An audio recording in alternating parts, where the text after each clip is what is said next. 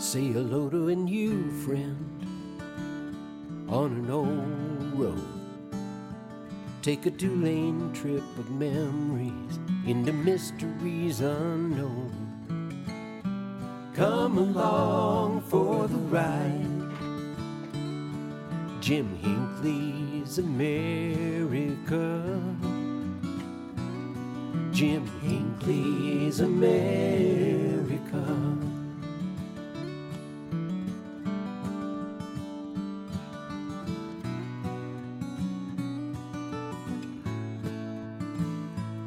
Hey, good morning, everyone.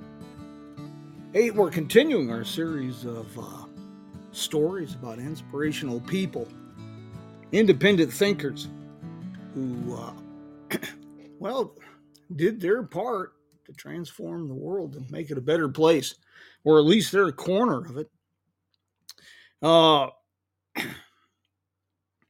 couple of, today I want to share stories of a couple of people that uh, confronted prejudices and adversity.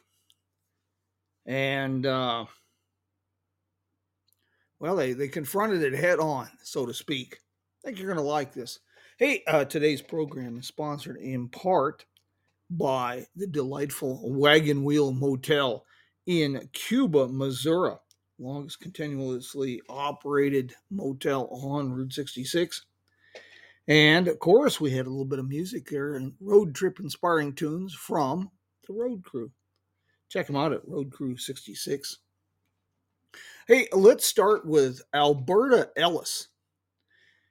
Uh, she was she worked at the uh, Bell Telephone Company, and uh, but she had other uh, bigger ideas.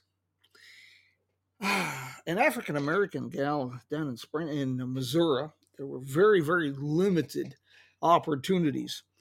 Uh, especially in the nineteen twenties and nineteen thirties. But, so she started a little place called Alberta's Snack Shack there in Springfield, Missouri.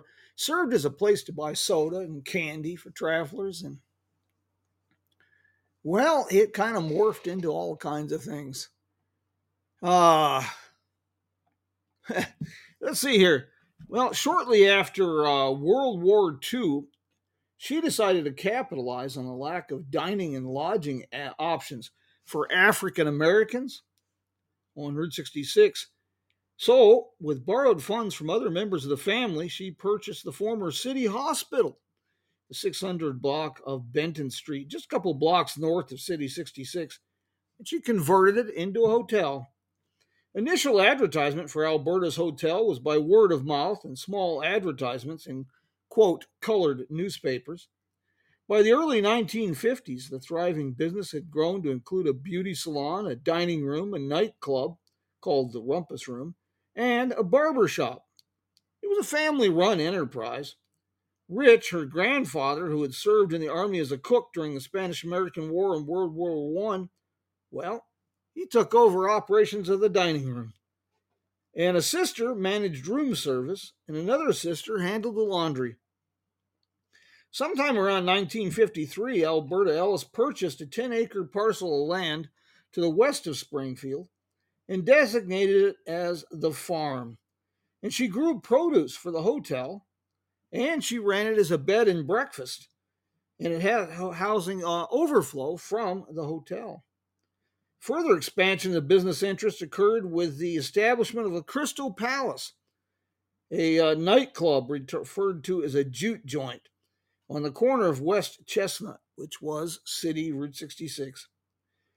The celebrity association with Alberta's hotel is kind of lengthy. You have to realize segregated lodging, even people like Nat King Cole, who sang a little song about getting your kicks on Route sixty-six. He couldn't stay at most of the hotels that he performed at, but he was a guest at Alberta's, and so was uh, Frankie Lyman and, well, the Harlem Globetrotters and a few others. The passage of the Public Accommodations Act in nineteen sixty eliminated the need for the niche market services offered by her various enterprises, and by the time of her death in nineteen sixty-six, Alberta's hotel had closed. It's kind of a forgotten chapter, not only in Route sixty-six history, but uh, just in history in general. a little bit of inspiration that even if you're facing challenges, and there's no need, we've, you know, those stories have been told time and time again. Uh, but uh, the adversities of being African-American and being a woman in those years in the South, pretty daunting. She rose to the occasion. Alberta Ellis, an independent thinking and inspirational lady. Well, let's uh, talk about Victor Green. Victor Green was born in eighteen ninety-two. And he was an African-American fellow. He was born in New York City. Uh, he worked as a postal carrier in Harlem, and he began collecting information on hotels, restaurants, and other businesses in the New York City area that would serve or cater to African Americans. In nineteen thirty-six, he published the information in a little pamphlet that was entitled The Negro Motorist Green Book. Well, it proved so popular that for the nineteen thirty-seven edition, he expanded coverage to include businesses throughout the United States. In the introduction, Green wrote, "There will be a day sometime in the future when this guide will not have to be published. That's when we as a race will have equal rights and privileges in the United States." With each sub- subsequent annual edition, demand exceeded the publication of fifteen thousand copies annually. This led Green, upon retirement from the post office, to establish a publishing office at two hundred West one thirty-fifth Street in Harlem, and he hired a small staff, expanded coverage to international destinations, and that resulted in a name change to the Negro Traveler's Green Book in nineteen fifty-two. And in nineteen forty-seven, he established a vacation reservation service. Uh, Alberta's Hotel was one of the properties listed in the Green Book. Marketed to African-American-owned businesses, such as Murray's Dude Ranch, the world's largest Negro Dude Ranch, said the advertisements. That was out near Apple Valley in California. And he marketed to carefully chosen Caucasian-owned businesses. The book continued to grow in popularity through the nineteen forties and nineteen fifties. One of the primary outlets was the, the Esso gas stations, one of the few franchises available to African-Americans.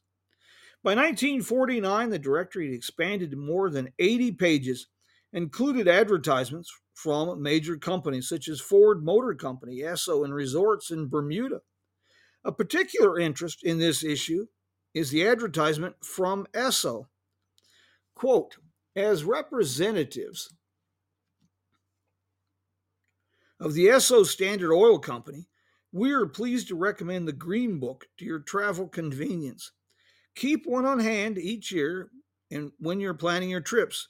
Let Esso Touring Service supply you with maps and routings. And for real happy motoring, use Esso products and Esso service whenever you find the Esso sign." With the post-war boom in travel, Green's publication gained in prominence and importance to the African-American motorist. An article in the Albuquerque Tribune dated August sixteenth, nineteen fifty-five, quotes a spokesman for the N double A C P who lays the blame of a fatigue-related accident near Klein's Corner on the lack of available lodging for African Americans in New Mexico.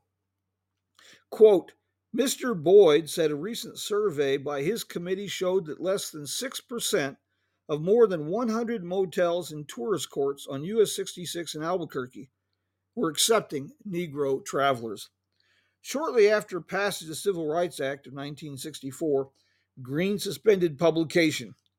And in the fall of two thousand ten, the contributions made by Green in his guidebook were introduced to a new generation by Calvin Alexander Ramsey in a children's book entitled Ruth and the Green Book. And of course, we had the movie recently about the Green Book. Well, there you go. Two very, very inspirational people. Two people who rose to the challenge, met adversity and prejudices head on, and uh, carved a fairly successful life for themselves and uh, made contributions that changed their corner of the world. Well, that's it for today, my friends. Join us Sunday morning for Coffee with Jim. It's another going to be another grand adventure. Vaya con Dios, mi amigos. Adios.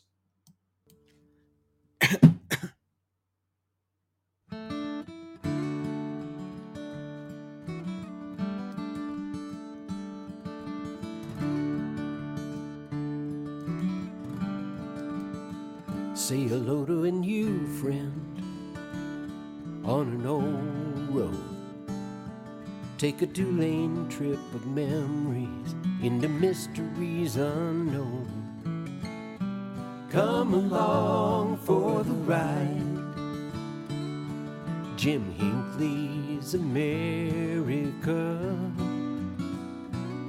Jim Hinckley's America.